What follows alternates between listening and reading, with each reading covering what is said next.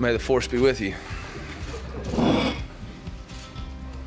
This is going to be a physical S E C football game, and, and that's what it was. But just so happy for our fans and so ap- so, so happy for our players. Um, On the muff punt, obviously a really close call that was overturned. I mean, what what was what was said to you? On, yeah, on I, I don't know. I mean, it's that he touched it. We did not come here to lose by seven. We came here to win the game, and I think you could see that by the way that we played. We just ran into a team that was seven points better than us tonight, and it'd be hard to look at the Arkansas Razorbacks and not be proud of the effort and the resiliency that we showed tonight and the physicality. Uh, he's, I think he's gotten better and better. He's, I mean, here's a bug. He's had the ability to do it in practice. Oh. Welcome in the latest episode of that S E C podcast. I'm your host, Mike Bratton. I go by S E C Mike on Twitter. And look who decided to show up. Cousin Shane, a Tennessee homer. What are you up to, brother? Whoa, we're mixing things up today, huh? Been so long, we forgot the intro. Hey, buddy, what's going on?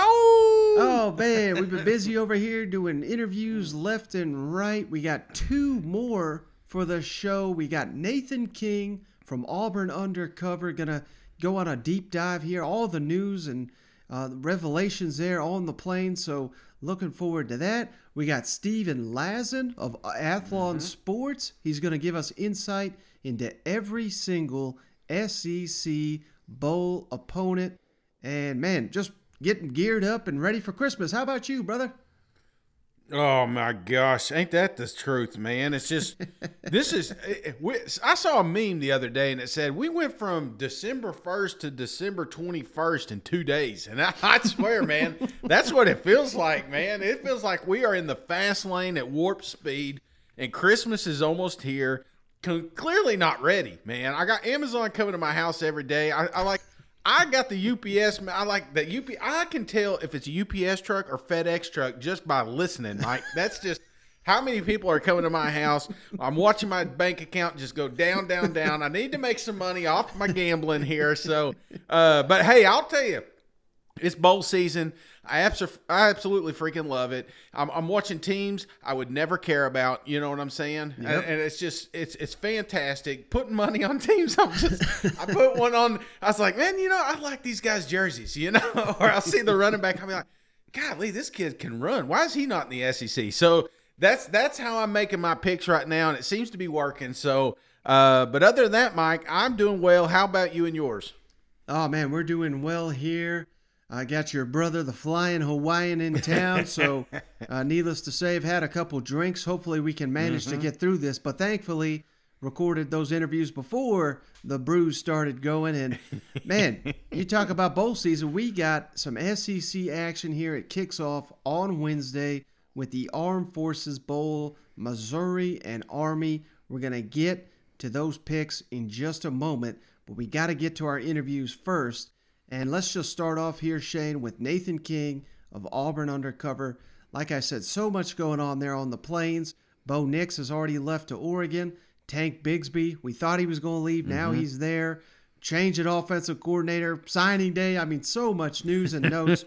We tackled all that with Nathan King. So let's kick it over to our interview. A really outstanding job here by Nathan. All right, we're pleased to once again be joined by Nathan King, who does an outstanding job covering the Auburn Tigers for twenty-four seven Sports. He's the host of the Auburn Undercover podcast, my go-to podcast, to get all the info on the Auburn sports programs. And you got to give him a follow at Nathan King two forty-seven. Nathan, thanks again for joining the show. I really appreciate it.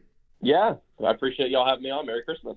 Yeah, same to you, brother. And man, this is a perfect time to get you on because it just seems like every couple of days here, there's a bomb dropped uh, there with the Auburn Tigers football program. And and I think, obviously, the biggest one, Bo Nix's decision to leave the program. And, of course, we know now he's going up to Oregon, going to follow Kenny Dillingham up there, who was just named offensive coordinator. And just wanted to get your thoughts on that. And, you know, such a um, a legacy player there for Auburn. What do you think uh, made him make that decision to leave? Was it, you know, not wanting to play for his fourth offensive coordinator in four years? Was it maybe he didn't want to play for Brian Harsin? What's your read on that situation? Yeah, it's funny. You know, everyone was saying, well, he's going to play for four offensive coordinators regardless of where he goes. And uh, Sykes ended up uh, ended up being one of the, I guess, one of the only possible situations he could have done um, where that's not the case. I mean, I think the injury changed uh, the trajectory um, of Bo's career path just a little bit, because I think he might have had designs on, uh, you know, possibly entering the N F L draft. I know that sounds, to some people, that sounds a little silly, I think. Um, but I, I was told he got a sixth round grade um, coming out this year. Um, and if you look at kind of the progression of his career, as you know, um, he had the best season um, at Auburn this year. Um, and he's got a lot of talent. He's got a lot of upside. It's just never been um, cohesively and consistent, consistently honed in one particular season over this, even over the stretch of a few games. He's never really been able to do it very consistently. And so, I mean, yeah, it just came down to a fit for a final season, um, because Bo Nix made it very apparent. Look, he was he was transparent about things after the season ended, saying, I, I, I need to do what's better for me. And that's kind of when the transfer talk started, because people were realizing he's not being committal about this. You know, he had he had multiple opportunities to say, nope, I'm I'm coming back to Auburn. Um, you know, I, I can't see myself anywhere anywhere else. I'm going to play one last year at Auburn. I mean, that would have been the easy answer. He had multiple opportunities to do that, and all of a sudden, you know, multiple times he was saying in you know, different interviews and radio, all that kind of stuff, that um, he's keeping all his options on the table. He needs to figure out what's best for his future. Um, and ultimately what that came down to is this is just going to be a one-season um, kind of vacuum for Bo Nix, um, his senior year, his fourth season as a college player, where all he's trying to do is raise his draft stock. Obviously, he wants to go to a program that he likes, uh, and it makes sense because he was really close to Kenny Dillingham when he was here for a year at Auburn. But yeah, he just wants to make it to the league. Um, you know, he, he, this is easily going to be, you know, it's, he has said this is going to be his final college season. Um, he's engaged. He's going to be married next year. So, I mean, he's ready to be done with college, but he did not think um, that Auburn was going to be the place for him to raise his N F L draft stock. And I mean, there's, there's decent reasons why he would be uh, valid in thinking that. You look at this offensive line turnover, they might lose six guys with starting experience on the offensive line. And then the wide receiving core kind of it came along over the course of the season, but when Bo was healthy and when it was kind of the middle of the year, the meat of the S E C schedule, they dealt with a lot of issues in the receiving core. Um, so it, it's a move that, in hindsight, I think makes a lot more sense now. Um, and and the, the glass half full Auburn fans will say that it's best for both sides um, because, you know, I think a lot of people have kind of grown.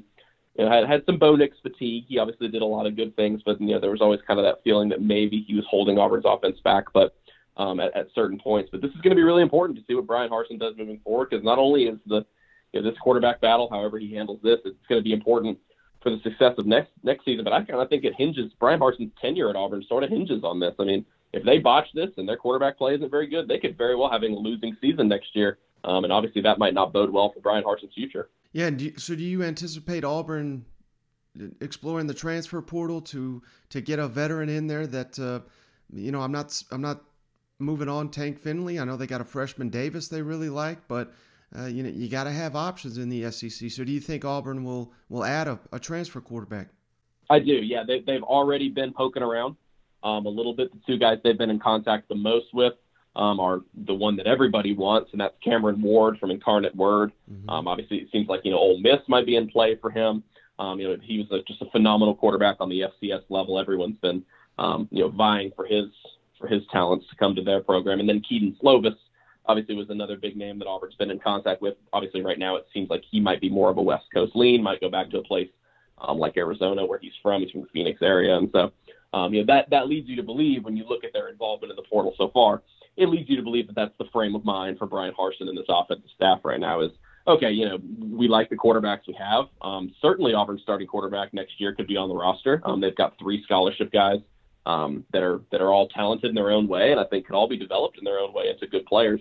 Um, but I really just, looking ahead, I see this as being a four-man quarterback battle, at least in the spring, you know, because later on it can be it can be knocked down and you can you can whittle out the candidates a little bit. But I think when this when spring practice starts, assume assuming they can get somebody before spring, now because they didn't get T J Finley until the middle of June, and so it could be just a guy coming in for fall camp. But Finley was just a good backup. That's why they added him, and they figured with his experience he could just come in and be a good backup, and he, and he was exactly that. He was kind of exactly what they needed him mm. um, to be.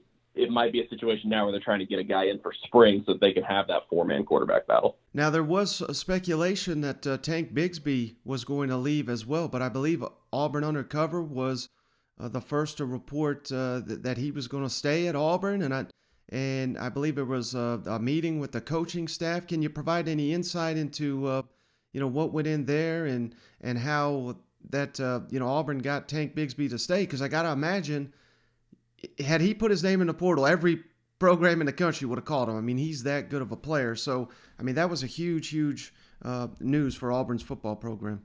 Yeah, and this was kind of, you know, really the last three weeks or so were sort of a, um, a master class in, in showing everybody, you know, hey, things things change at the college level. Um, and sometimes they change really fast when you're dealing with twenty-year-old kids um, because, obviously, you know, people jump to a lot of conclusions about Bo Nix, whether he was going to be staying or leaving. That was a situation that was going to be um, in flux, and it was in flux. There was a point in which Bo Nix, it seemed like he was heavily leaning toward staying, and then obviously it went the other way. There, conversely, on the other end of the spectrum, it was the same with Tank Bigsby. Um, there was a span about, about a thirty-six hour period um, where it really seemed like you know he, he and his uh, he and his mom had a meeting with the coaching staff. It really seemed like um, he had one foot out the door, and then there was a there was a day, I guess it was like a week and a half ago now, where there was a meeting set up with Brian Harsin and some of the staff and some of the coaching staff. Um, and the, the purpose of the meeting was to try to convince him to stay. Um, and it worked. Um, you know, it doesn't, doesn't work out super often. Um, maybe that's kind of a, you know, now you look in hindsight, maybe he wasn't leaning toward le- leaving as much as some, um, you know, some people thought and kind of as much as was implied, but yeah, that's easily the biggest recruiting win um, for Brian Harsin in his time at Auburn, getting a guy like that, especially with the Bo Nix situation. Um, because that's a night. If he leaves too, if Tank leaves too, that's a nightmare. Mm-hmm. Um, you, you have your two offensive M V Ps by a significant margin. Um, you know, and, and Tank Bigsby had a, you know, he only had two hundred-yard games in S E C play, so he, his role, his role didn't diminish. His production kind of diminished as a sophomore. We'll see how they're able to fix the run blocking um, next season. But yeah, that would have been a massive, massive blow. I, I'm really not sure how, how this offense would have rebounded from that. But now you've got a guy in Tank Bigsby where you're saying, you know, that it, it's very possible next year's his last season because it'll be his junior year. He'll probably try to turn pro and, and see what he can do in the N F L. And so he'll be the workhorse next year. He will be the focal point of this offense, regardless of who they bring in at quarterback. It's going to be Auburn's first, you know, new starting quarterbacks in, in, in three years. And so, um, you know, they'll, they'll certainly lean on Tank Bigsby, and they're probably going to need him because, like we said, um, you know, they're going to be breaking in a new offensive line, and, and the receiving core still kind of had got some question marks, and then a new quarterback. So, certainly Tank Bigsby should have an opportunity next year to get over a thousand yard one, a thousand yards again. Mm-hmm. And last week was so huge for Auburn on the, the recruiting trail. I believe heading into maybe a week prior to uh, the, the early signing period, Auburn was sitting at twelfth in the S E C in the recruiting ranks, according to twenty-four seven Sports Composite. Now, after a, an incredible close here, they're sitting at number six in the S E C, number thirteen nationally. How impressed were you with Auburn's ability to close on so many key targets and and get uh, you know so many decisions to go their way during the early signing period? Well, I think that there were two takeaways for me. Number one, when you have a class like this, and this is why a lot of people who follow recruiting very closely were nervous about how this was going to shake out for Auburn at the end, because you don't want to put all your cards on the table for the very end. You don't want to bank on it and say, ah, we'll we'll land all these guys that we want to land, and we'll be right where we need to be. Um, it often doesn't happen that way. A lot of there's there's flips. There's there's guys that um, end up signing later, which Auburn's got a four-star defensive lineman, Caden Story, which he's not going to sign until February, and so it looks like he's going to be taking some official visits other other places, so they might have to kind of re-recruit him. But other than that, they landed every single recruit they needed to land over the past week. Um, and even the, the second takeaway is, even though they missed out on two guys they thought they could have, um, Curtis Perry, the four-star defensive lineman um, from just a couple hours down the road, and Darius Clemens, the four-star receiver um, from Oregon. They missed out on both of those guys. Those guys were, at one point, Auburn was their number one, and it really looked like they were coming to Auburn. If they get both those guys, they're probably a top ten class. But the fact they were able to jump into the top fifteen, um, even without a couple of their targets um, that went, you know, Darius Clemens went to Michigan, and Curtis Perry ended up choosing um, Alabama, which kind of was expected down the stretch. They get a big flip with Robert Woodyard, who, because of what they're losing in the linebacking core, they might they might lose their top three linebackers. Um, he's the highest rated player in their class now, and he, he he'll probably have an opportunity um, to play as a true freshman. They almost cleaned house on the defensive side of the ball from the JUCO ranks. They got the number one JUCO defensive tackle, number one JUCO corner, and number one JUCO safety. Um, so they're going to be able to reload that defense pretty nicely um, next season. Yeah, it, I mean, it was impressive. I mean, I, a lot of people had their doubts um, about how the staff was recruiting and kind of their recruiting plan. But as Keith said last week on our podcast, like, you brought up a good point, you know, that um, it seems like they're kind of figuring it out. You know, and, and you come into the S E C with a staff that's not familiar with this territory, and it's obviously, um, you know, not very cohesive. A lot of them hadn't done this Um, before as a group. Obviously you had some of the Boise guys, but you know, their ideals are different than the S E C ideal. Seems like everybody's sort of sort of coming together at Auburn and sort of figuring this thing out. Um, Zach Etheridge, the cornerbacks coach, had a phenomenal week. He was key in securing those guys. Derek Mason was a really big recruiter for them. Um, so yeah, I mean, I think if you, if they can hold on to this, that needs to be their objective. They can hold on to a top fifteen ranking. That's huge. I mean, that that's really, really big, and that puts this program Um, in a good position to, to stay afloat in the S E C, which is, when you know, when you're in this conference, that's all you can really ask for. Mm-hmm. And I know we already hit on uh, you know, potentially adding a quarterback via the transfer portal, but now that we have uh, the the, sign, the early signing period come and gone, is there another position group aside from quarterbacks that uh, you really think Auburn will will attack either via National Signing Day or the transfer portal to, to shore up some issues? Offensive line, offensive line, offensive line. That is the one red flag right now. Um, it, it, I mean, and Brian Harsin, in, in not as many words, sort of said as much. Um, this, the state they're in right now is kind of unacceptable um, for this recruiting class moving forward. They lost to Drew Bobo, um, who's a three-star center from right down the road at Auburn High. Not surprising, obviously. His dad got shown the door. Um, his dad is obviously Mike Bobo, and he, uh, not, again, unsurprisingly, went to Georgia. Drew Bobo did, where his dad went to school and coached for a long time, and so that, that made a lot of sense. The only offensive lineman they have on board for this class, committed or signed, is Eston Harris, who is a, a big, big tackle prospect, also from Auburn High School. Um, but he's a three-star. He's kind of a raw player that they're they're you know they're hoping to be able to develop over the course of the next few years. That's not going to cut it for this class, and so um, there are a couple guys they're looking at. You know, I would not be surprised if they get three or four offensive linemen Um, to come in either, you know, at the recruiting ranks, probably you, maybe you get one or two there, and then in the transfer portal, you get one or two there. Um, they've already been doing that. The name of the F I U offensive tackle, his name escapes me. Um, there's also a Virginia offensive tackle in the portal. His name escapes me as well. Um, but they were in with those guys. Obviously, the F I U um, F I U transfer didn't work out, and uh, you know they're just they've they've been very heavy looking at offensive line recruits because, like we talked about, they could. They could be in a situation where not only they lose those six guys with starting experience, which Auburn's offensive line had its issues. Um, and so sometimes just because people have starting experience doesn't mean that's a good thing, but you know, you don't want to completely start from scratch. You don't think that's necessarily um, a good situation. They have a couple returning pieces, but really other than, other than two guys at the both tackle spots who had, who had some starting experience in the past and their starting right guard returning, um, pretty much nobody else on the roster Um, has any experience in S E C play at all. And so you feel like you've got to go get a couple guys like you did, like Brandon Council a couple years ago, who started at guard for them for two years. He was a really big pickup from from Akron. Mm-hmm. You know, you don't have to go to a big school. You just got to land somebody that you feel like can come in and, and fill a gap for a little bit. So that that is going to be, all eyes are going to be on the offensive line, because even though their ranking is really good right now and they're getting all these flashy players, um, they added six blue chip prospects in the last week. That's all good and dandy, but if Auburn can't figure out its offensive line, which has unquestionably been its biggest issue the last three seasons, um, they're not going to get very far in offense. And no matter who's playing quarterback, they're probably not going to be very successful. Man, all these issues. I hope they nailed this offensive coordinator hires. What could you tell us about uh, Austin Davis? Of course, now it's official, former quarterback coach for the Seattle Seahawks. How do you see him fitting in there with uh, Brian Harsin's coaching staff?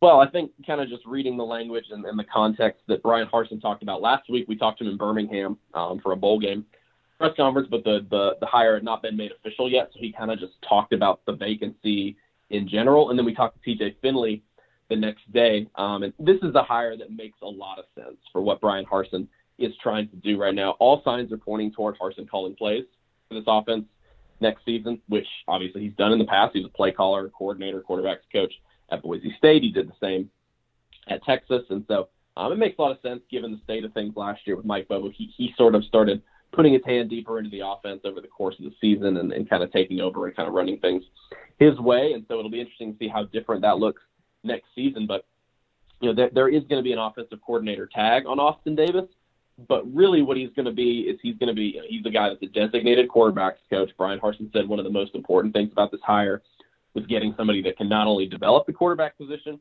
but can recruit the quarterback position. And you're talking about a guy, I know that he doesn't have much college experience, Um, but you're talking about a guy that's worked with Russell Wilson um, and kind of has that cachet to him whenever he's able to pitch to recruits. And so he's also from the South. He's from Mississippi. He's got ties there from his time with Southern Miss. And I, so I really don't think that's that big of an issue. Auburn's defensive line coach, Nick Eason, coached in the N F L. Mm-hmm. Um, he was an N F L guy, and he's had no problem coming in and making an impact on the recruiting trail.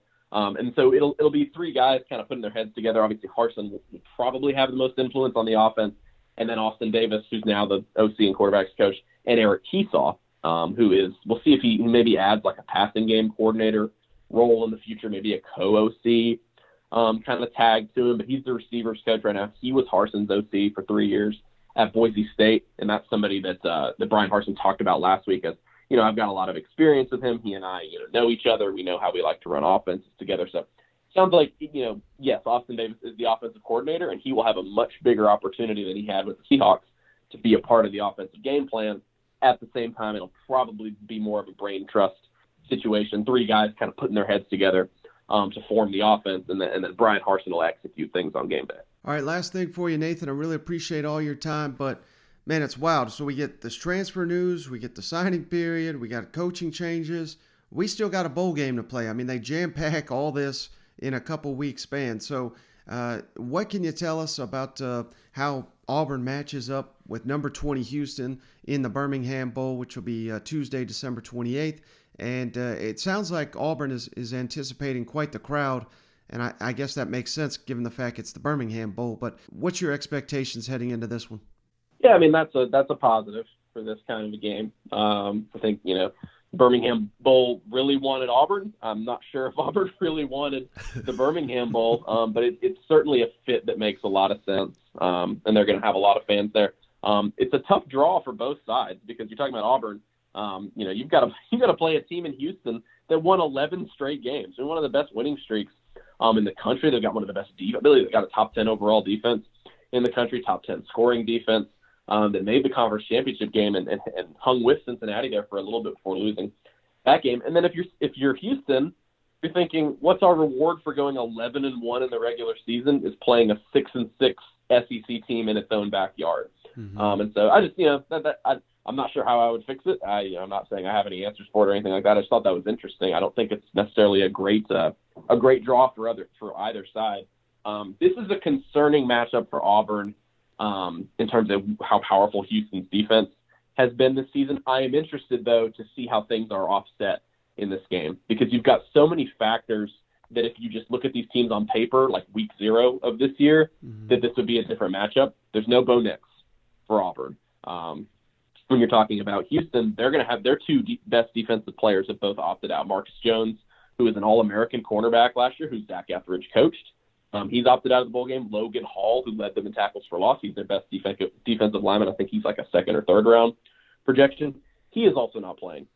So th- those things kind of offset each other, I would think. You go back to Auburn's side. Their two best defensive players are not playing in this game. Zacoby McClain is not playing. Obviously, you know, everybody knows how great he's been. Roger McCreary is going to be a first-round pick at cornerback. He's an All-American. And so the biggest question for me is just how good is this Houston defense?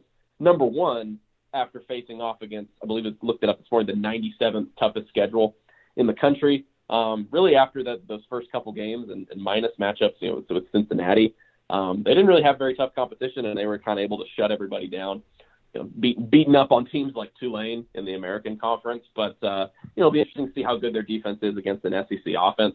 But at the same time, Auburn's got two starting offensive linemen that aren't going to play. Tayshawn Manning's already transferred um, and Broderius Ham is, is, sitting out the bowl game so you can prepare for the N F L draft. And so it'll be interesting to me for, you know, to see how good Houston's defense actually will be in this game. Um, I think it'll probably be a close game. I really don't see Auburn having the firepower to run away with it. T J Finley um, is supposed to be good for this game. You know, he's been going through practices. He's fine after that ankle injury. Um, but he said himself he, he's not going to be one hundred percent. Um, and so, you know, we'll see how how he's able to move the offense along. Obviously, when he got that injury against Alabama, he really was immobilized. Like, he wasn't able to do anything in the pocket, wasn't able to step in and push the ball downfield like he's used to. And so I think this will be a big defensive matchup. Auburn's defense, though, to me, has enough athletes and enough players, even without their two best players, to be the best unit in this game. Um, and if T J Finley is able to make a few plays, Tank Bigsby make a few plays, Auburn is able to win this game. But, uh, yeah, I'm interested to see how good Houston's defense actually is, because on paper it's supposed to be really, really good. Man, the storylines going into bowl season, it's it's night and day different than it was years ago. But uh, I guess that's just where we're at, huh? Yeah, I mean, Brian Harsin said it this week, and it's, it's not something you can sit and complain about. Number one, I mean, in my opinion, you shouldn't complain about it. If these guys want to take – they want to sit out the Birmingham Bowl um, to prepare for, you know, a fifteen-year N F L future, um, they should definitely do that. But at the same time, um, it happens to everybody, so it's not like you can complain about it. Um, because it's happening all across the country. And Houston, that might be their two best players, period, on the entire roster, Marcus Jones and Logan Hall. And I, I think Roger McCreary is probably the best player on Auburn's roster. And so, again, we'll see how those things sort of set each other off and sort of mitigate each other. Um, and I think this should be a pretty even matchup. I think these teams are pretty evenly matched. Um, and I, I mean, honestly, I'm excited to see it. It's a pretty good matchup. Um, and I think that's that's probably a pretty good compliment for the Birmingham Bowl. All right, well, he's Nathan King. Give him a follow at Nathan King two forty-seven. He's the Auburn beat writer for twenty-four seven Sports. And don't forget to check out the podcast, the Auburn Undercover Podcast. Nathan, thank you so, so much for joining me. I really appreciate it. For sure. I appreciate y'all. Y'all have a good holiday week. All right, so I appreciate Nathan joining the show. Once again, you can give him a follow at Nathan King two forty-seven Sports. And don't forget to check out all the work they're doing over there at auburn undercover dot com. Part of the, uh, obviously, the twenty-four seven Sports Network, and his podcast, the Auburn Undercover Podcast. That's where I get my Auburn news. So really appreciate Nathan joining the show. Hey, like I said, Shay, double whammy here. I mean, my goodness, all the interviews, notes, uh, notes across the S E C, and more importantly, really felt like we had to bring in somebody that was going to bring in some insight to all these mm-hmm. teams outside of the S E C, and no one better than my man Steven Lassan of Athlon Sports. So let's kick it over to that interview. Well, we're pleased to once again be joined by one of my favorite podcasters, college football insiders. He's Steven Lassan of Athlon Sports. Got to give him a follow at Athlon Steven. He writes and edits the college football preview magazine we all know and love. And, of course, he's the host of the outstanding Cover two podcast for Athlon Sports. Steven, thanks again for joining us once again. I really appreciate it. Hey, Mike, it's great to talk to you once again. It's uh, it's a fun time for uh, college football fans with the bowl season going on. Also a little chaotic uh, with the transfer portal and uh, coach movement. But, uh, yeah, I guess there's really no offseason anymore for college football. Yeah, we were joking right before we started recording here. Man, I took a week off. I thought that'd be a perfect time right before Christmas. And, man, it was like one mega bomb after another of uh, everything happening. And that's just S E C. So I cannot imagine people like you that cover the entire nation, how busy you are even during this holiday season. So I really do appreciate you hopping on. And, and like I said, with thirteen S E C bowl games, there's no one better than Steven Lassan to break down some of these opponents that the S E C will be facing this bowl season. And let's just start right there, Steven, with uh, the first S E C bowl game, the Armed Forces Bowl, Missouri versus Army. And I do not envy, Steven, you for having to break these down with uh, who knows who's going to be even playing these games. I mean, Eli Drinkwitz just came out here on Tuesday and said Tyler Beatty's not playing. They're going to go with Brady Cook as the starting quarterback. So Connor Bazelak's not going to be playing, so it's impossible to handicap these games. But what can you tell the audience about uh, Army and the season they had? Yeah, I think what you were getting at there is something important as to keep in mind as you're watching bowl season. Because of the way the transfers and coaching and opt-outs are now, you know, it's really difficult to like make any kind of takeaways from bowl games. Like we should just enjoy them as sort of exhibition games almost. If you want to play Army, you almost want to get them like in the season opener or the bowl game because of what they do. I mean, they run the option. They are very difficult to prepare for. Missouri's had trouble all year stopping the run. They were a little bit better later in the season. But, you know, you know, when you play Army, it is a low possession game, and you sort of have to maximize every possession that you get, because you may only get the ball a couple times in every half. So I think stylistically, you know what they're going to do on offense. They're going to run the option. They've got a handful of, you know, guys who carry the ball. Jacoby Buchanan is a big fullback. Uh, Tyrell Robinson is a little bit more of a faster player. Christian Anderson, their quarterback, does a lot of the ball carrying too. So you know what you're getting from the offense and from the defense. You know, they're giving up only about twenty-three points a game. They've been prone to giving up a little bit uh, big plays, but overall they do a good job of, once you get kind of in that scoring area, finding ways uh, to get off the field. And of course, without Tyler Beatty now uh, from Missouri, a lot of intrigue for me about what the running back situation looks like, what the quarterbacks look like. So I, I think for Missouri, it's going to be really crucial to sort of push the tempo and get ahead on the scoreboard, because once you fall behind against Army, I mean, they've played Wisconsin this year, they've played Wake Forest. Uh, they can be a really difficult opponent in the bowl season. Yeah, and Steve Wilks and this Missouri defense, they've gotten on, they improved their run defense, but uh, man, like you said, this is going to be the ultimate test of uh, how far they've come on that side of the ball. And, and they must have been rolling their eyes when they heard they're going to face Army in a bowl game. You know what? Yeah, it's it's it's sort of like, it's like I said, it's good that you catch Army in the bowl game if you're going to play them, but it's also one of those matchups that you really don't want to play, because the blocking and the way that they run is like, once you they start get that that option going, and you third and fourth quarter, if it's in a tight game and you're trying to make a stop, they are very difficult to to defend. And it's the same thing that West Virginia fought against them last year in the bowl game, of low possessions. And once they got behind, it was tough to keep up. So yeah, uh, I would say Missouri probably this probably was not the matchup they wanted to see in the bowl season. Now, another game we got this week, Thursday, December twenty-third, Florida is going to be facing Central Florida in the Gasparilla Bowl. Anthony Richardson's going to be out.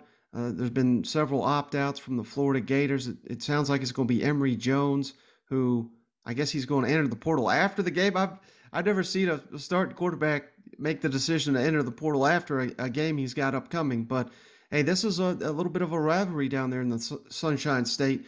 What can you tell us about uh, Gus Malzahn, his first team down there at uh, U C F? Yeah, I was going to start by saying, yeah, old friend Gus Malzahn taking on the S E C again. And, you know, you mentioned it there, all Florida. And, and I think that sort of speaks to, you know, bowl game motivation. Motivation is so important in these games. Like, who wants to be there? Who wants to show up? I have no doubt in my mind that U C F really wants this game. They're getting a Power Five opponent, uh, in-state opponent, you know, in, in a bowl game where, you know, U C F this year is eight and four, and they've had, you know, they've had a, to navigate a lot of injuries. Dylan Gabriel, their quarterback, got hurt. He transferred to U C L A. They've been banged up at receiver and running back, but still getting to eight and four was a good season for this uh, for this U C F team. They have a lot of guys that, you know, S E C fans may remember. Brandon Johnson, the Tennessee transfer, is at mm-hmm. receiver. Big Cat Bryant is, is on defense. He's had fourteen tackles for a loss this season, and their defense has been good. Uh, twenty-five points a game given up. Offensively, they're really not that explosive right now in offense. Mikey Keene is a freshman who is starting at quarterback, and he's been solid. But if, if you look down the stretch, you know, they won five out of their last six games, and some of those opponents weren't very good. So they're, they're really not right now, because of the injuries and quarterback transfer. They're just not as explosive on offense as they were early in the season. So I, I think for Florida, motivation is key. I actually think Emory Jones playing in this game is pretty important, because they won't have Anthony Richardson.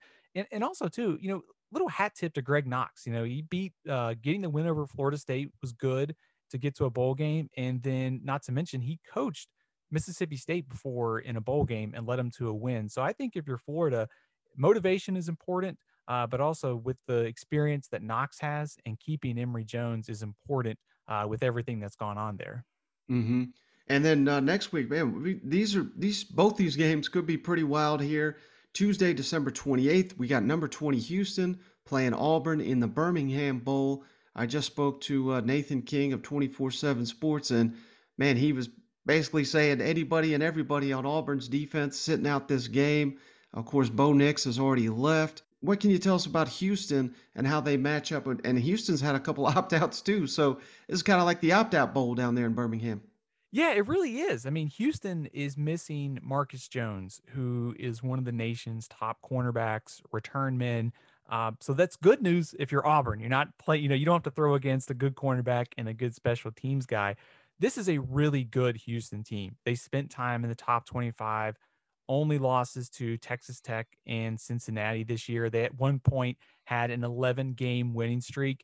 And, you know, the, of course, they're led by Dana Holgerson. You know, S E C fans know uh, kind of how the how, how he operates, certainly very explosive on offense. Uh, offensively, you know, they're averaging about thirty-seven points a game, so they are explosive once again. And it really, they kind of have a trio on offense. Alton McCaskill is a good freshman running back, Nathaniel Dell at receiver, um, and Clayton Tune at quarterback. So they're very good on offense. And this is the biggest reason that Houston made the jump to eleven wins this year was their defense. Their defense got a lot better this season. Uh, so I, I think this is a tough opponent for Auburn, considering uh, some of the injury question marks. You know, is T J Finley healthy? Uh, you know, I think when you kind of look from a matchup perspective, Houston struggled to stop Cincinnati's pass rush in that conference championship game. And if Auburn can get that defensive front going, Uh, that might be the one thing that slows down Houston, but this is going to be a tough matchup. Houston's well-balanced. They've got good playmakers on offense, and their defense, even without Marcus Jones, uh, should be a pretty good group.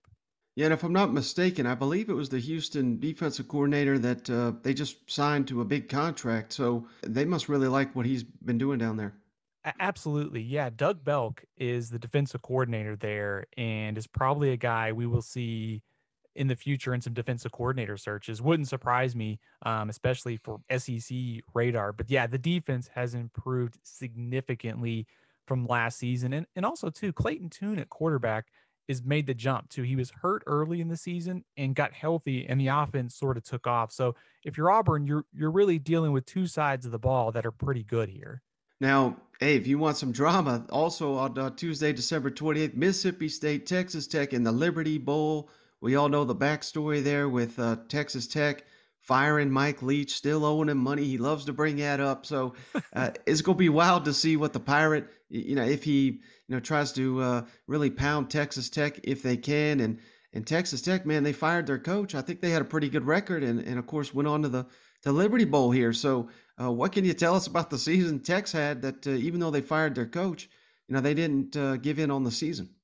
Yeah, absolutely. Getting to six and six.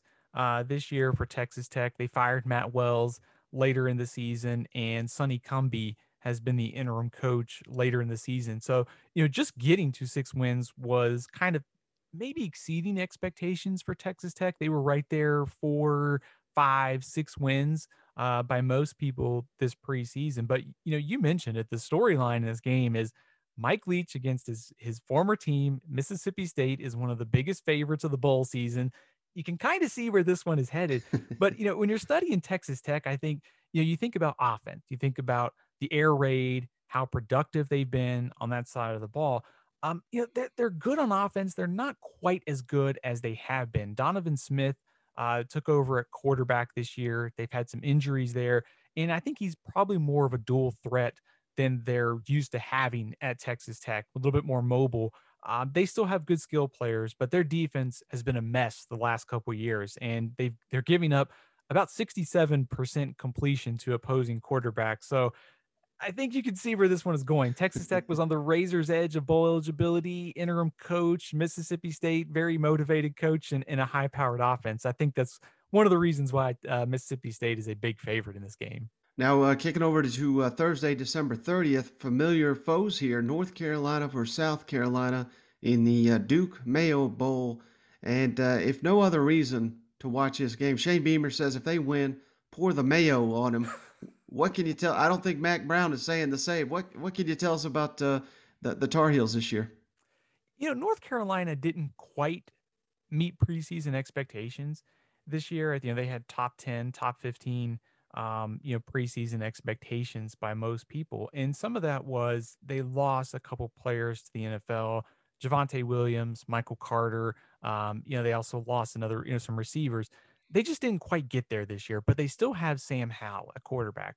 Uh, could be a first round pick in the N F L draft. He chose to play in this game. I think everyone is believing that he will head to the N F L after this game. But to me, he's been carrying this team. I mean, as a passer, but also as a rusher, he has over eight hundred yards rushing. The line of scrimmage has been a challenge for North Carolina this year. Uh, pass blocking, you know, defensively, they've had issues against the run. So, you know, when you study this matchup, you know, for, for me, South Carolina needs to contain Sam Howell, and they need to test that uh, North Carolina defensive front. So I think with Howell playing in this game, that's a big uh, kind of check in North Carolina's favor uh, in the Duke's Mayo Bowl. So, yeah, I think if you're South Carolina, line, winning the line of scrimmage is going to be really important to slowing down uh, the Sam Howell, potentially one of the first quarterbacks off the board next year. Mm-hmm.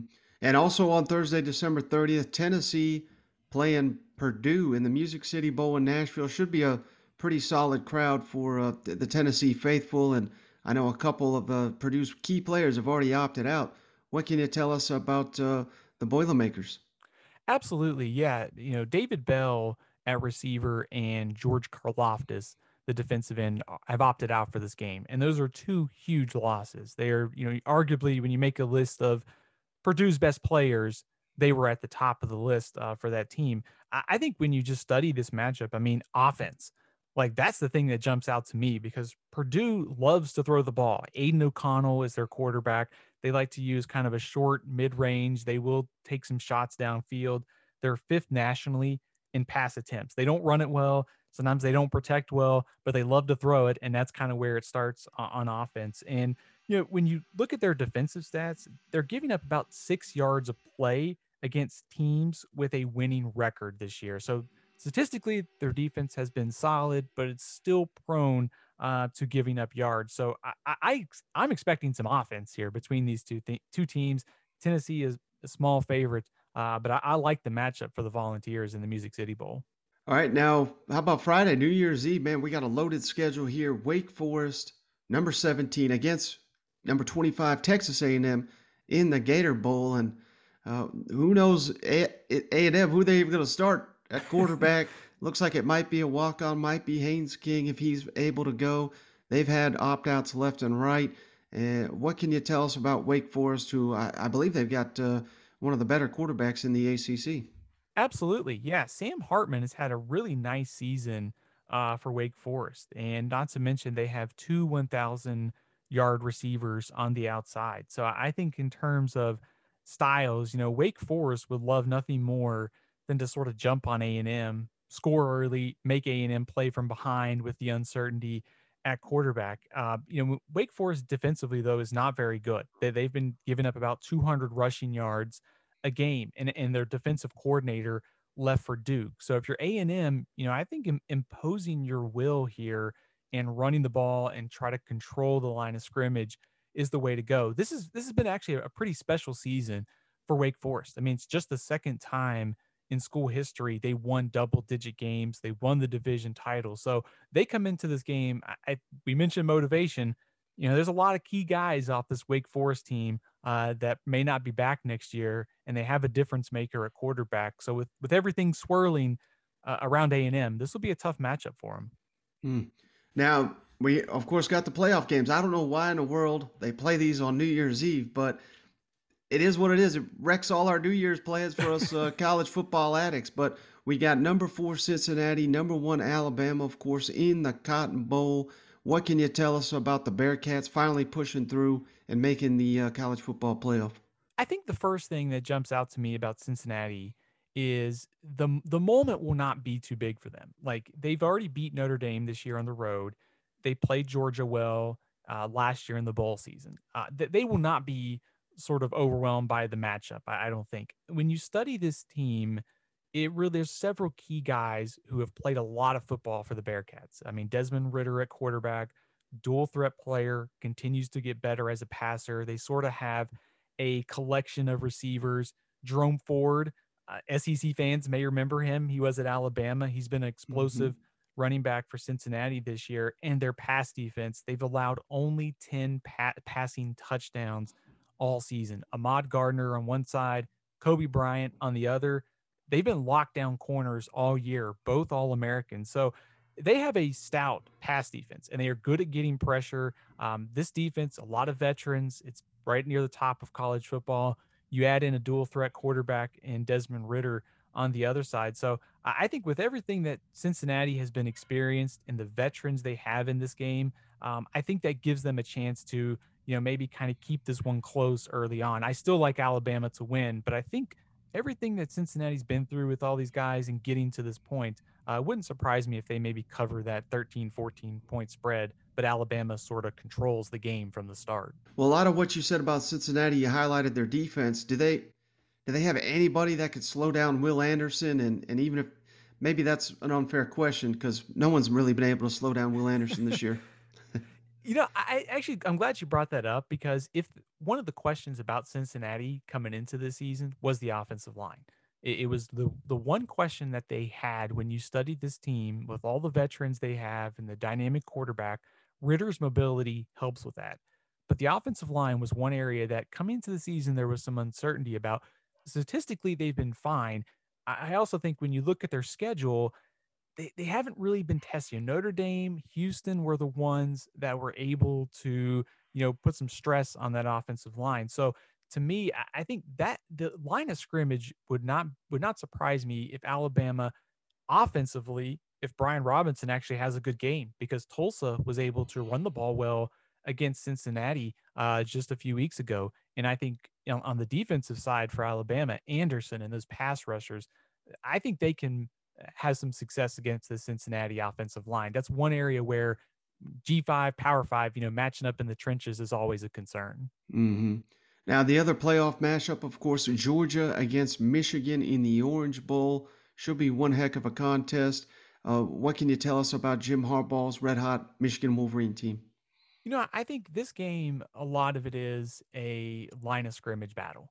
You know, you look at what Michigan has been able to do offensively with running the ball this season. Cade McNamara, the quarterback, has been really solid. They don't, you know, I think when you study the what happened in the S E C championship game, you know, it, Bryce Young and those receivers were able to take advantage of Georgia's secondary. Like, can, if Michigan wants to win this game, they're going to have to be able to do that. I, they have playmakers. They've, you know, Roman Wilson, Cornelius Johnson, Eric All at tight end. You add in the running backs that they have and J J McCarthy, Uh, their second quarterback. Like, they have some playmakers.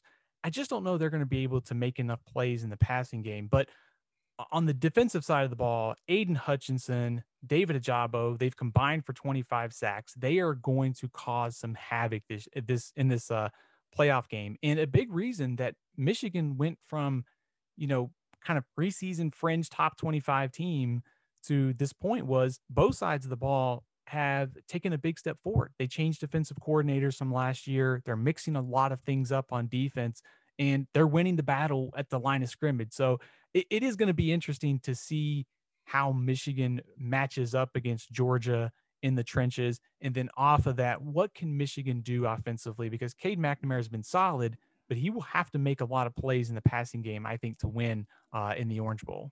Now, the million-dollar question down there in Athens, I got to ask you as well. Who would you start at quarterback for Georgia, uh, assuming that J T Daniels is healthy, which, according to all my information, is he's he's healthy. He didn't necessarily look it. Last time we saw him on the field against Missouri, looked a little rusty. But, uh, you know, who who would you start there if you were Kirby Smart? Oh, man, that's a that's a that's definitely the million-dollar question. I, I think I'll say this about Stetson Bennett. I, I did not think that he was the sole reason they lost the S E C championship game. You know, the the pass defense, the line of scrimmage, you know, Georgia could clean some of that up. And he, he made some big mistakes, obviously. Mm-hmm. That cannot happen if Georgia wants to win the national championship. I, I actually think I would start Bennett in this game. And I think one of the reasons why is is what we were talking about with the pass rush of Michigan. I think you're going to need someone who can move around, because Hutchinson and Ajabo will make some plays in this game. Georgia's offensive line has been solid this year, but those two pass rushers will get, you know, will create havoc on anyone. So having someone who is mobile, I think, could be an advantage for Georgia in this game. And what's the likelihood, if you could give it maybe a percentage point, that we see Alabama and Georgia in the national championship game? Where would you put that number? I think pretty high. Um, that's the matchup that I like. I, I think, you know, if I had to put a lot of confidence, I, I feel I feel a lot more confident about Alabama winning, but I have Georgia very mm-hmm. high in my uh, my very bad confidence picks for the bowl games for, for beating Michigan. You know, it is interesting if you if you look down the road a little bit, and you know we'll have to see what happens in these games. But seeing Georgia as a slight favorite against Alabama is really intriguing, because I think t- too many people just tossed in the towel on Georgia after losing to Alabama. They've been very good all year, and do- dominant is probably the best way to word it. So uh, mm-hmm. I will be interested to see how those two teams look in the playoff games, and then see what, what that means for the national championship, because it would not surprise me if the result flips from the S E C championship game. Now, moving to New Year's Day, we got Penn State and Arkansas in the Outback Bowl. Uh, what I know uh, that Penn State already lost their defensive coordinator, but they've hired Manny Diaz. What can you tell us about Penn State? Yeah, the first thing about Penn State is offensively, they really don't protect all that well, and they don't run it all that well. It's Sean Clifford and their receivers have had to kind of shoulder the load on offense this year. You know, they finished seven and five, but they had a lot of close losses. You know, you think back to the game against Iowa where Sean Clifford was hurt. They played Ohio State well. So, you know, this is a good Penn State team that's a little too one-dimensional on offense right now. And defensively, you know, you mentioned it, they won't have coordinator Brent Pry. He's off to be the head coach at Virginia Tech. They're also missing two starters at linebacker, and they're really thin on the defensive line this year. They've had some injuries. They came into the year uh, needing some transfers to step up, and they did, um, but they're still pretty thin in the defensive line and linebacker group. So I, I think the thing to me, when you study the matchup, is can Arkansas win the line of scrimmage, get some pressure uh, on Sean Clifford? And on the flip side of things, there's no Treylon Burks, but Arkansas still has uh, K J Jefferson. And with that thin uh, Penn State front seven, uh, that could be a good matchup for Jefferson and Arkansas uh, on January first. Now, how about uh, the Citrus Bowl, number fifteen, Iowa versus uh, number twenty-two, Kentucky. Well, what can you tell us about uh, Iowa, aside from the fact that uh, last time they saw the field, they could barely score? Yeah, I, th- that's the thing with Iowa is they love to play defense. They love to run the ball. They're not afraid to punt, and they will play the field position game. They are plus fourteen in turnover margin this year, and Kentucky is minus thirteen. So that's a real problem uh, for Kentucky. I, I think that's the storyline when you play Iowa is you, they're not going to generate a lot of explosive plays on offense. They're content to play to their defense. They're content to try to force some turnovers. If you're Kentucky, get them out of that. You know, you want to score early. If you don't turn the ball over, make them piece together long drives, which they struggle to do, um, is the best way to win this game. Also, Iowa will not have Tyler Goodson, who is their, you know, their best offensive uh, weapon at running back.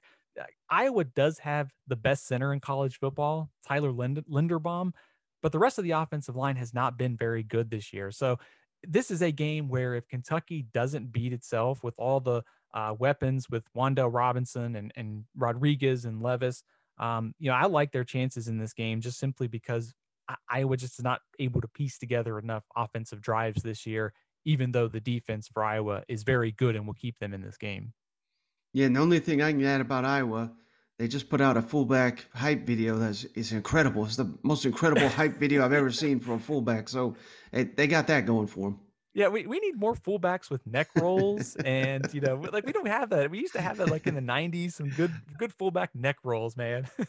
Absolutely. Well, what, what should be one of the best games of all bowl season? This, aside from the playoff games, this is probably the one I'm looking forward to the most. The Sugar Bowl, number seven Baylor, number eight Ole Miss. I know Dave Aranda's down there doing his thing. They just won the Big twelve. What can you tell us about the Baylor Bears? Much improved from last season. And you can kind of point to two areas why this team is better. The first is the line of scrimmage. The offensive line has improved under new offensive coordinator Jeff Grimes. If the name Jeff Grimes sounds familiar, he spent some time in the S E C as an offensive line coach. He was also B Y U's offensive coordinator Uh, when Zach Wilson had the big year uh, in twenty twenty. So it, he came to Baylor. The offense improved a lot, especially at the line of scrimmage and with the run. Also, the, the quarterbacks, Gary Bohannon and Blake Shapen, have been solid this year. Bohannon was dealing with an injury late in the season.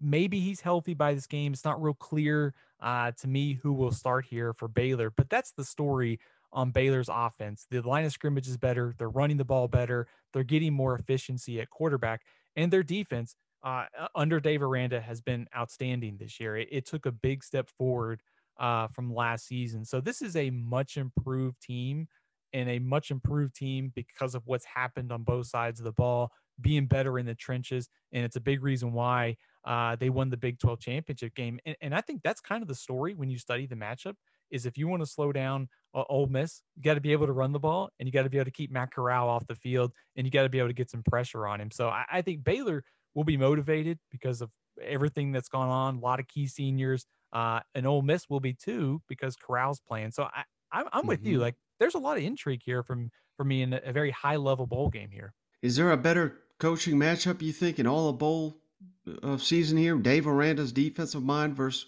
Lane Kiffin and his play calling ability. That, I mean, that's for that reason alone's got me excited about this one. Yeah, no doubt about it. That that would rank very high on my list. I mean, just seeing what Matt Corral can do against this defense, and it's been a defense that's been rock solid all year. I, I know. There's been a lot that happened at Oklahoma during the regular season, but if you know you go back and watch what Baylor did to Oklahoma earlier this year, a high-powered offense. I mean, they they put the clamps uh, on Oklahoma. So yeah, I mean, just seeing what Baylor is going to be able to come up with with Aranda and having an extra couple weeks to prepare against Matt Corral, this should be a fun matchup. All right, last one, Steven. L S U versus Kansas State in the Texas Bowl.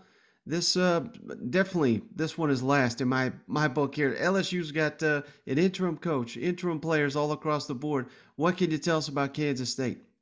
You know, I think the first thing that jumps out to me about Kansas State is just rock solid.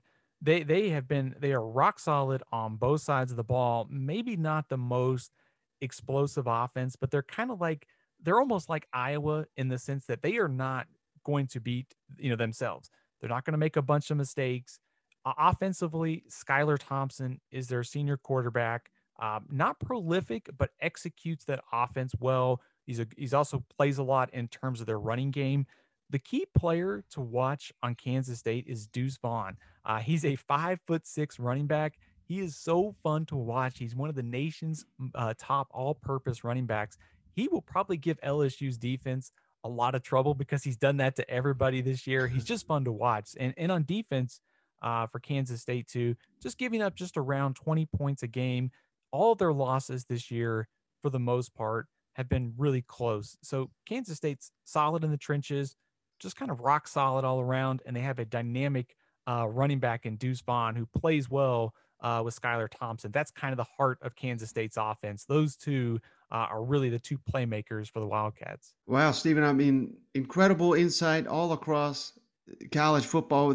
That's why I like to call you the encyclopedia of uh, college football knowledge, and man, hitting on all these teams. So I highly recommend everybody give Steven a follow at Athlon Steven on Twitter. And of course, don't forget to check out all his work at athlon sports dot com and the Cover two podcast. He does an outstanding job with uh, Braden Gall on that show. So that, that's a must listen for me. So Steven, I really appreciate all your time breaking down uh, a record thirteen S E C Bowl opponents here. Hey, Mike, anytime. Always glad to, to come on the show. It was good to, to catch up and talk some bowl games, man. Enjoy the bowl games this season. Yeah, absolutely. You too, my friend, and hope to talk to you soon. Absolutely. Just want to say thanks again to Steven joining the show. He's been on the show a number of times this season. One of the best out there. Got to follow his work at uh, Athlon Steven on Twitter. And don't forget to check out the Cover two podcast. He's been doing for years and years and years for Athlon Sports. Does a tremendous, mm-hmm. tremendous job. I like to call him the uh, encyclopedia of college football knowledge. He knows about uh, every team in and out. So really appreciate. He's like the, he's he's like the opposite of Shane, you know. And that's all we're looking for, man. A little, hey, a little bit of Shane, a little bit of Steven. You get everything covered here. You know what? Absolutely. This is what you're here for, you know? It's just a hodgepodge of news and information. But, hey, like I said in the intro, Shay, we got us a football game to break down, and it's the Armed Forces Bowl. Missouri against Who are they playing here? Army. I, I almost said Army. Navy Come for a second. On, man. They're Army, Navy. I don't know the difference. Do you? But uh, anyway, I do know that Army favored by six and a half points.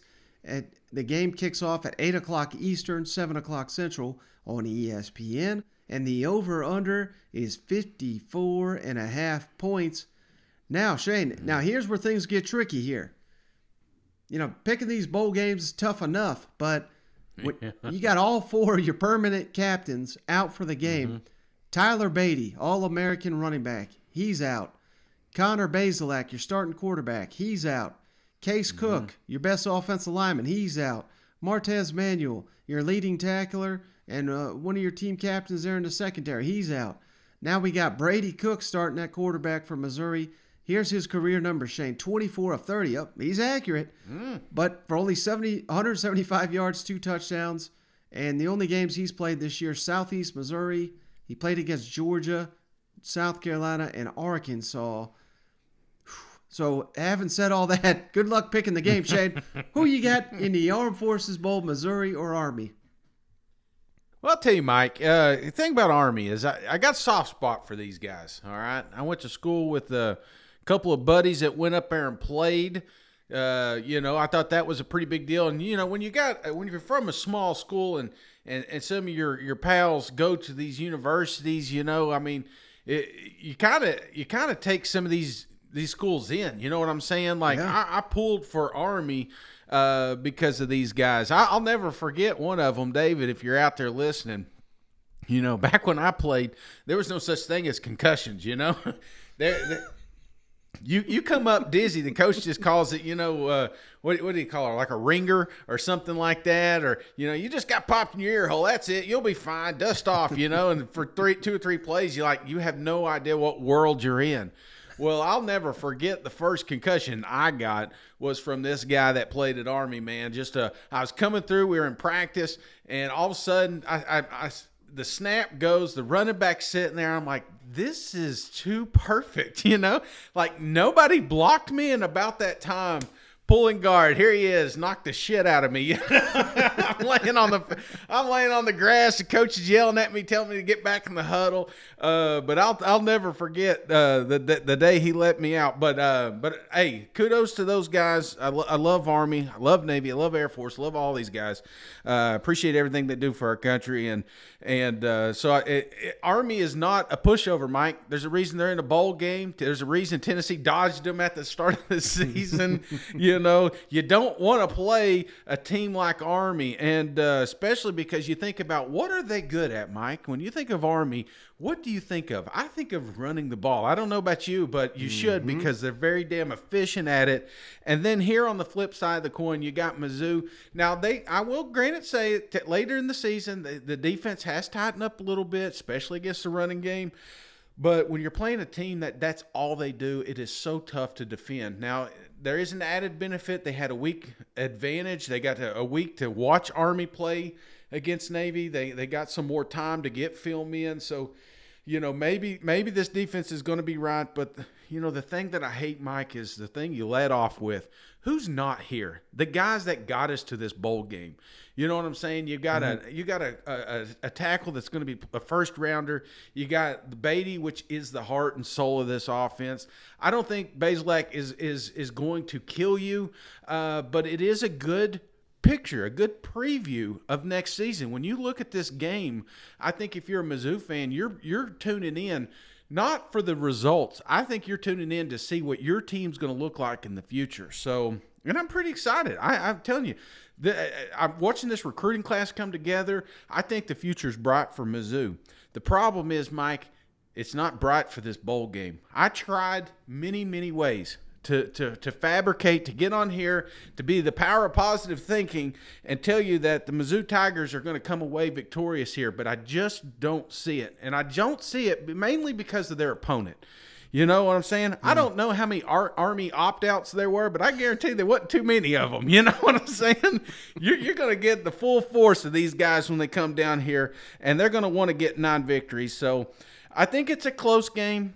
I think it's a low-scoring game. I think they're going to do everything they can to keep Missouri's offense off the field. Uh, but I, I'm just going to have to give Army the victory with the last possession here and the spread. I think the spread's six and a half here, right? Yes, sir. Okay, so give me Army and the over, twenty-seven, Mizzou, twenty. Why do you hate Mizzou, Shane? It's that concussion, man. You know, I don't think right sometimes. No, I heard your brother say, Shane, I mean, you know, Missouri's got the opt-outs we mentioned.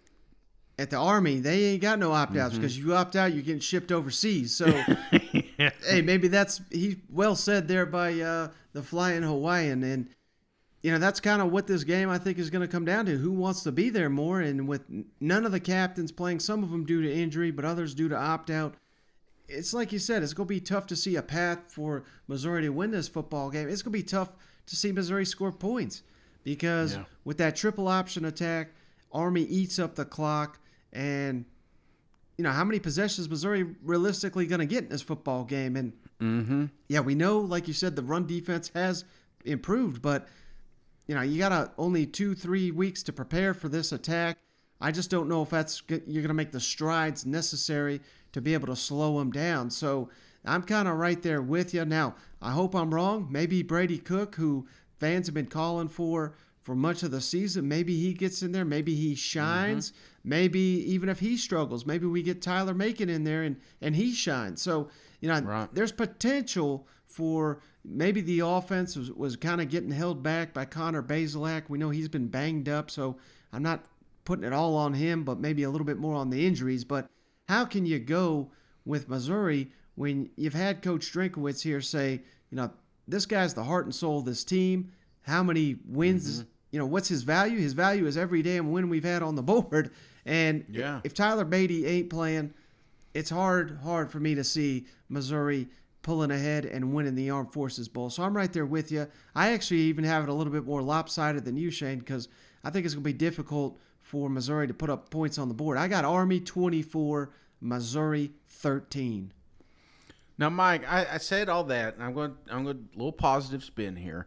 Mm-hmm. I will say, there's going to be something nice about having that youth out there because I think I think there's no expectations here. I, I think there's no consequences of losing. The fact you made a bowl game, you, you know, you're getting an extension at some point. You keep doing that at Mizzou, you're going to be fine. Mm-hmm. But I, I think Eli's going to be coming in here with a clean slate, man. Just let's let's grip and rip, man. Let's have some fun. Let's let these young kids play a little bit. Uh, I, I think one of the big ones is the fact Beatty's out. And I know that sounds crazy, but, you know, sometimes Mizzou uh, reminded me of Kentucky a few years back when they just wanted to get Benny Snell as many touches as possible, you know. Right. It, it gets – you know, I think sometimes they get in their way when you have just one player being so dominant. You you want to force feed them the ball, and then you kind of – you know, bleed your offense through that. Now they don't have to do that. They can really cut loose.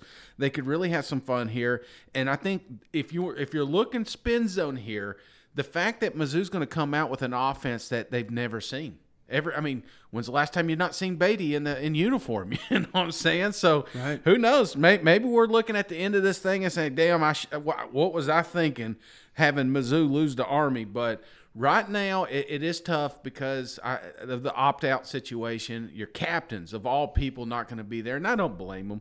You know, I mean, these we're, we're talking millions of dollars on the line here for a potential injury, but you'd still love to see them at, at, at full crew because I think if that was the case, we'd have a victory. But who knows, man? You may come away here with quarterback controversy. I mean, there's a lot of good things that could come from here. I mean, th- th- this is the Hoover storyline is going to be created, man.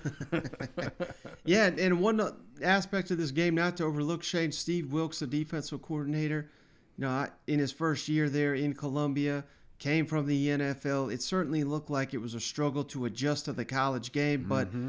you know, he made that adjustment late in the season, maybe with a couple of weeks of further evaluation, a couple of weeks of understanding what his players can and cannot do. You know, mm-hmm. maybe that defense takes a huge that. Th- this is the great unknown of bowl season, Shane. You just don't know who is going to step up with these added practices. You don't know. Right. Uh, you know, it could be the defense from Missouri, which we mm-hmm. thought was going to be a strength of that team. They they weren't for much of the season. Maybe they make those strides this year, and because across the board, Missouri is going to have a talent advantage over Army, and, and maybe that uh, wins the day here in the Armed Forces Bowl. Absolutely, man. It's an audition for some of these kids. Some of these kids that didn't get right. the opportunities throughout the season, maybe they're better at game time under the lights than they are in practice. So who knows? We may have a couple studs pop here in a minute, and you'd be like, okay, they're going to be all right. Well, hey, buddy, this uh, podcast with the interviews went a little bit long, so I'm going to cut it right here. But, uh, hey, it, it's just great to hear your voice. You know what? And I know the the listeners appreciate it more than anybody, so – I uh, just want to say thanks again for joining the show, breaking down the start of S E C yeah. bowl games. We got, man, we got one more uh, on Thursday, and then we're going to have several next week. So, uh, man, it's great to be picking bowl games here again, isn't it? Absolutely, man. A lot of people reached out. A lot of people worried, Shane, that I, I haven't packed my bags here. You know, I just I took a little break here around the holidays. It's just really crazy at work. Uh, but it it, it it it turns into a ghost town after after January first. So I'll be more involved uh, after the after the bowl games. But I appreciate you getting on here with me, Mike. I love talking gambling. Uh, put all your money on Army. Uh, that means Mizzou's probably going to walk away the winner. So that's my lock. All right, well, we'll catch you on the next one. Appreciate even everybody for hanging out. Uh, I just said the same thing. We'll catch you on the next one. All right, see you guys. Go Vols.